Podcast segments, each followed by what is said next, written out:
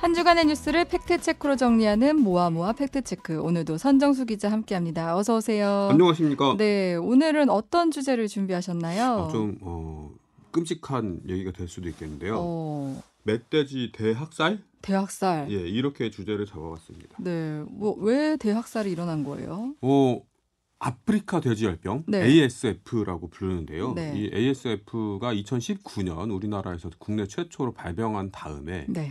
어, 멧돼지가 이 바이러스를 퍼뜨린다. 그래가지고 엄청나게 많이 잡아들였습니다. 음. 그래서 이천십구 년 시월부터 지난 시월까지 삼 년 동안 멧돼지 잡아들인 멧돼지가 네. 이십칠만 마리라고 합니다. 이십칠만 마리요? 네, 이천칠백 마리도 아니고 이십칠만 마리. 어우, 어마어마. 예. 그렇게 많은 멧돼지가 우리나라에 서식하고 있었나? 이런 예. 생각도 들고요. 그, 이게 멧돼지가 그 인구 조사가 잘 안 된대요. 그러니까 어. 얼마나 많이 살고 있는지를 확실하게 파악할 수는 없는데 네. 대략적으로 뭐 한 사십 마리, 사십만 마리 내지는 오십만 마리 뭐 이 정도 살고 있을 거다 이렇게 추정을 하고 있거든요. 네, 네. 근데 오십만 마리로 잡아도 이십칠만 마리면 절반 이상이 어. 삼 년 이내에 없어진 거죠. 그럼 오늘 다룰 주제는 이 이십칠만 마리가 사살된 거나 포획된 게 예. 맞느냐 팩트체크 하시는 건가요? 예, 거기서 출발을 합니다. 네. 예, 지난 이 일 중앙일보가 사백구십억 풀린 멧돼지 보상금 가장 많이 잡힌 곳 강원도 아니다. 이런 기사를 보도했습니다. 네. 이 기사에 이런 내용이 나와요. 환경부는 지난 이천십구 년 시월 십오일부터 올해 시월, 시월 말까지 전국에서 에이에스에프와 관련해 포획 사살한 야생 멧돼지가 모두 이십육만 구천오백이십일 마리로 집계됐다. 음. 이런 내용이거든요. 네. 근데 믿어지지가 않는 거죠. 어, 그러니까 이렇게 예. 많이. 너무 많아요. 네. 그래서 이, 어. 확인해봤습니다. 환경부에서 네. 전화를 해서 확인해봤더니 아, 그 자료는 네. 공식적인 자료가 맞다. 어. 중앙일보 취재 그 정보 공개 청구 요청이 있어가지고 중앙일보 쪽에 제공한 자료다. 사실이다. 이렇게 음. 확인을 하더라고요. 그 이십칠만 마리 폐사는 사실인 거고. 예. 근데 사실 이렇게 많이 포획하고 사살하는 게 맞는 건지 좀 의아한데 야생동물 전문가들 의견이 좀 있을까요? 제가 친한 분이 한 분 계세요. 네. 한상훈. 어, 한반도 어, 야생동물 연구소장 네. 주요 지점 목 지점 그러니까 그 야생동물들이 자주 다니는 길목 음. 목 지점이라고 하는데 거기에 네. 이제 씨씨티비 관찰용 씨씨티비를 달아놓은 데들이 있어요. 네. 근데 멧돼지 같은 경우는 거의 뭐 매일 수시로 이렇게 발견이 되는 흔한 동물인데 네. 이 에이에스에프 포획 이후로는 네. 거의 뭐 한 달에 한두 건 한 달에 한두 건요? 예, 한 달에 한두 건 될까 말까? 매일 발견되던 멧돼지들이? 예, 예. 어. 그러니까 그분 얘기를 빌자면 산에 멧돼지가 없습니다. 음. 이러시더라고요. 그러니까 지금 아까 오십만 마리 얘기하셨는데 예. 그중에 이십칠만 마리를 사살한 거면은 뭐 절반 이상이 사살된 거잖아요. 그렇습니다. 근데 이렇게 짧은 시간 동안 멧돼지를 아주 대량으로 잡은 거네요. 예, 그 이 에이에스에프, 네. 아프리카 돼지열병이 돼지 흑사병이라고 불려요. 아, 그 정도로 무서운 병인가요? 예, 그러니까 네. 일단 걸리면 발병까지 굉장히 빠른 시간 내에 발병하고 아. 발병하면 거의 백 퍼센트 죽는다고 합니다. 아. 그리고 한 마리가 걸리면 그 무리가 다 걸리는 굉장히 전파력이 강한 질병이라고 합니다. 그래서 아. 처음에 이 농림축산식품부도 그렇고 네. 양돈 농가들도 그렇고 국내에 발병하면 구제역만큼 이거 굉장히 굉장한 피해를 입을 거다. 그렇네요. 부들부들 떨었습니다. 엄청난 음. 공포에 시달렸습니다. 네. 예. 근데 국내에 이천십구 년 구월에 네. 처음 저기 연천 지방에서 발병을 하는데요. 음. 당시에 이제 정부 전문가들 모여갖고 회의를 하는데 바이러스를 옮기는 게 뭐냐. 네. 그래서 멧돼지, 야생 멧돼지를 지목을 합니다. 왜냐하면 아. 중국의 발병 사례가 있었고 북한에서 에이에스에프가 발병됐다는 보고를 했었거든요. 네, 국제기구에다가. 네, 네. 그래서 그 발병된 것들이 야생으로 펴, 퍼지고 야생 멧돼지들이 디엠지 근처로 활동하면서 그 일대를 다 오염시킨 게 아니냐. 아. 이렇게 봤고요. 그렇기 네. 때문에 어, 이 바이러스의 확산을 늦추기 위해서 음. 야생 멧돼지를 포획한다. 아. 이렇게 정책을 세운 거죠. 음. 그러니까 멧돼지가 직접적이나 간접적으로나 이제 양돈 농가에 키우는 돼지들이나 뭐 이런 사육에 피해를 줄 수 있다. 이런 우려 때문인 건데 예. 실제로 그러면은 이 멧돼지가 뭐 가축류 우리에 들어가서 퍼뜨린 사례가 있나요? 그런 사례는 없습니다. 어. 그러니까 이천십구 년 최초 발병 이후에 국내에서 이십팔 건의 농가에서 발병 사례가 있었습니다. 그런데 네. 이 이십팔 곳에 대해서 개별적으로 다 역학조사 결과가 나와 있는데요. 아. 멧돼지가 돼지 우리로 침입했다. 그래서 음. 바이러스를 퍼뜨렸다. 이렇게 조사된 곳은 단 한 곳도 없습니다. 네. 전문가들은 야생 멧돼지가 돌아다니면서 뭐 분변이라든지 사체라든지 음. 이런 것들을 통해서 그 주변 토양으로 바이러스가 퍼지고 어. 그리고 뭐 쥐, 새 이런 작은 동물들이 우리로 왔다 갔다 하면서 바이러스를 퍼뜨리거나 이 축사 관계자들, 네. 축산 관계자들 어. 이런 분들이 왔다 갔다 하면서 발에 묻혀서 바이러스를 돼지우리 안으로 들여온 게 아닌가 이렇게 음. 보고 있는 거죠. 그러니까 멧돼지가 직접적으로 피해를 준 사례는 없는 건데 예. 근데 지금 좀 극단적으로 이 방역을 위해서 멧돼지를 모두 없애야 된다 이런 주장까지 나온다고요. 그렇습니다. 대한한돈협회라고 있어요. 네네. 이천이십 년 시월 십사일 성명서에서 어, 연천 농가에서 에이에스에프가 발생한 후 재발 방지를 위해 어, 한돈 농가 방역 당국의 노력에도 불구하고 안타깝게 안타깝게도 일 년 만에 강원도 화천 사육돼지에서 어, 발생했다. 에이에스에프가 음. 다시 발생했다. 네네. 이번 화천 에이에스 발생은 에이에스에프 야생 멧돼지 통제에 책임을 지는 환경부의 정책 실패가 원인이다. 어. 환경부가 국민의 생명과 재산을 지키는 책무를 다하고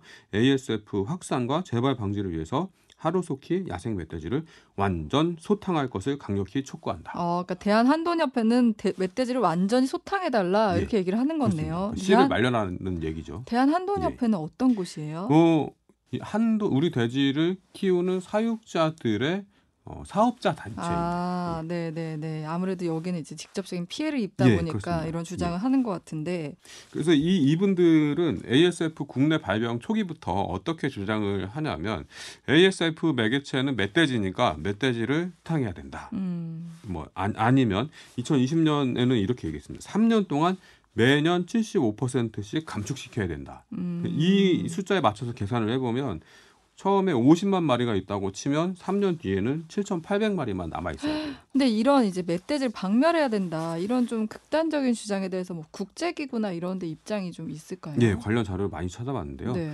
유엔식량농업기구 에프에이오라고 부르죠. 네. 이런 국제기구에 따르면 질병 유행 단계에는 감염된 멧돼지의 수가 많기 때문에 음. 개체군 감축으로 질병을 박멸할 가능성은 낮으며 오히려 바이러스를 지리적으로 더 멀리 확산시킬 위험성이 높다. 멧돼지 규모를 줄이는 거는 고려할 수 있지만 박멸은 해서도 안 되고 할 수도 없다. 이런 음, 입장입니다. 그러니까 지금 뭐 포획하고 사살하는 방법이 오히려 지리적으로는 더 먼 지역들에 퍼뜨릴 수 있다. 이런 그렇습니다. 내용인 그러니까 거예요. 멧돼지 사냥을 네. 하러 가면 엽사들, 총을 든 엽사들이 원래 숨어 있다가 멧돼지가 나타나면 팍 쏘는 게 아니고 사냥개랑 같이 가요. 네. 그래서 멧돼지를 몰거든요. 어. 이 과정에서 위협을 느낀 멧돼지들이 더 멀리 퍼진다. 이런 우려를 하고 있는 거죠. 음. 지금 이 멧돼지를 소탕하자고 하시는 분들은 주로 이제 그 돼지 사육자분들이고 그쵸. 그리고 이분들은 경제적 피해를 얘기하시지만 음. 반대로 이제 자연 생태를 연구하시는 분들은 네. 멧돼지의 생태적 순기능 어. 여기에 주목을 많이 하세요. 네. 뭐냐면 이 멧돼지가 그 나무 열매를 먹고 어. 배설물로 이제 씨앗을 퍼뜨리면서 아. 숲을 가꾸는 역할 네. 이런 걸 하고 그리고 멧돼지가 지나다니는 길이 야생동물의 이동을 돕는 아. 통로 개척조 아. 이런 역할이 길을 있다고. 만들어주는 예, 역할. 그렇습니다. 네. 예. 근데 지금 이 멧돼지가 이동하는 걸 막기 위해서 예. 철조망을 지금 굉장히 많이 설치했다고 그러니까 전 사진으로도 보긴 했는데 예, 예. 그렇다면서요. 그렇습니다. 정부가 이천십구 년부터 이 멧돼지들의 이동을 늦추기 위해서 휴전선 접경 지역부터 시작해갖고 광역 울타리라는 걸 쳐요. 네. 그 안에서 멧돼지를 잡는다. 음. 그래서 개체수를 조절한다. 이런 네. 계획이었거든요. 네, 네. 근데 일 차 광역 울타리를 설치하면 이게 어딘가에 빈틈이 생겨서 그 남쪽에서 또 멧돼지가 발견되고 어. 그러면 더 남쪽에다가 이 차 울타리를 설치하는데 얼마 있으면 또 더 남쪽에서 멧돼지가 발견되고 이런 식으로 지금 오 차 광역 울타리까지 설치가 오 차. 돼 있어요. 네네네. 근데 이게 길이를 따져보면 이천팔백 킬로미터고요. 어. 그리고 여기에 돈이 천육백이십이억 원이 들어갔다고 합니다. 아, 어마어마하죠. 어마어마하네요. 네. 예. 계속 뭐 설치하면 설치할수록 설치 구간만 더 늘어나는 느낌이긴 그렇습니다. 해요. 예. 그리고 이게 어떤 부작용이 있냐면 멧돼지의 이동을 늦추자고 철조망을 쳤는데 네. 이것 때문에 뭐 다른 다른 야생동물들 아. 뭐 사냥 아니면 뭐 담비 뭐 이런 뭐라고 해야 되냐 희귀종 멸종 희귀종 어, 이런 동물들이 아이고. 이동을 못 해가지고 이 철조망 근처에 막 헤매다가 죽는 아, 이런 사례들이 많이 발견된다고 합니다. 아, 안타깝네요. 그리고 이게 지금 에이에스에프 관련해서 멧돼지를 포획하고 사살하면 포상금을 줍니다. 한 마리당 음. 이십만 원씩. 네. 그래서 여기에 사백구십억 원이 지출이 됐고요. 어. 그리고 멧돼지 사육처분, 아, 멧돼지 사육돼지에 살처분을 합니다. 아. 지금 사십만 마리 정도가 살처분 되는데 이 네. 보상금으로 천삼백팔십억 원 정도가 지출됩니다. 그래서 어, 벌써 어마어마해요. 예, 네. 울타리 비용, 멧돼지 포획 보상 비용, 그리고 사육돼지 살처분 보상 비용 이런 관련 비용들을 다 합치면 삼천오백억 원 정도가 돼요. 어... 그러면 그냥 발상의 전환 다시 생각해보면 처음으로 돌아가서 이 삼천오백억 원을 가지고 그 양돈 농가들한테 방역대책 철저히 하십시오. 음... 시설 개선에 지원해주고 이 방역대책 교육하고 이런 곳에 투입을 했으면 음... 철조망 안 세우고도 에이에스에프를 큰 피해 없이 막을 수 있지 않았을까 이런 생각이 좀 들어서 굉장히 안타깝습니다. 음. 앞서 구지역 사태도 있었고 대량 폐사 소식 들리잖아요. 농가들 피해도 너무 크고 안타까운데 이 가축 방역에 좀 뾰족한 대안이 없을까요? 어, 구제역 때 진짜 굉장히 참혹했었잖아요. 그죠? 네. 막 이게 사실 그 이 큰 대규모의 가축 전염병 사태를 맞으면서 우리나라가 깨달은 게 뭐냐면 네. 개별 축사 농가들이 차단 방역을 철저히 해야 된다. 음. 그동안 너무 소홀히 해왔다. 이런 네네. 교훈을 얻은 겁니다. 예를 들어서 이 사육 공간을 철저하게 보호하는 거죠. 외부의 음. 오염원으로부터. 네네. 그래서 출입문도 이중으로 설치하고 드나드는 사람 통제하고 드나드는 사람 전부 다 장화 갈아 신게 하고 장화 소독하고. 음. 근데 그 개별 어, 개별 농가, 축사 농가에서 얼마나 차단 방역을 철저히 했느냐에 음. 따라서 방역 성패가 굉장히 많이 갈려요. 음. 그러니까 새들이 지나가면서 똥을 쌉니다. 네. 그러면 그러면 작은 동물들이 뭐 쥐나 이런 것들이 왔다 갔다 음. 하면서 그 새의 새똥을 묻혀갖고 들어올 수 있단 말이죠. 네, 네. 그러면 새똥을 묻혀서 쥐가 들어오는 순간 그 닭장은 음. 끝나는 거죠. 그러니까 에이아이 때문에 철새 다 못 오게 해. 야생 조류 다 박멸해 이렇게 주장을 못하지 않습니까? 네, 그리고 네. 그런 생각도 안 하고 음. 멧돼지도 사실 마찬가지입니다. 음. 멧돼지가 그래 야생에서 에이에스에프 바이러스 갖고 있을 수 있어. 하지만 우리 돼지 사육 농가들은 우리가 지켜야 돼. 정부가 좀 더 철저하게 예산을 지원하고 교육하고 지도하고 현장에 나가보고 이런 부분들이 좀 필요하지 않을까 싶습니다. 음. 저는 이런 생각을 해봤어요. 돼지고기 소비자들이 네.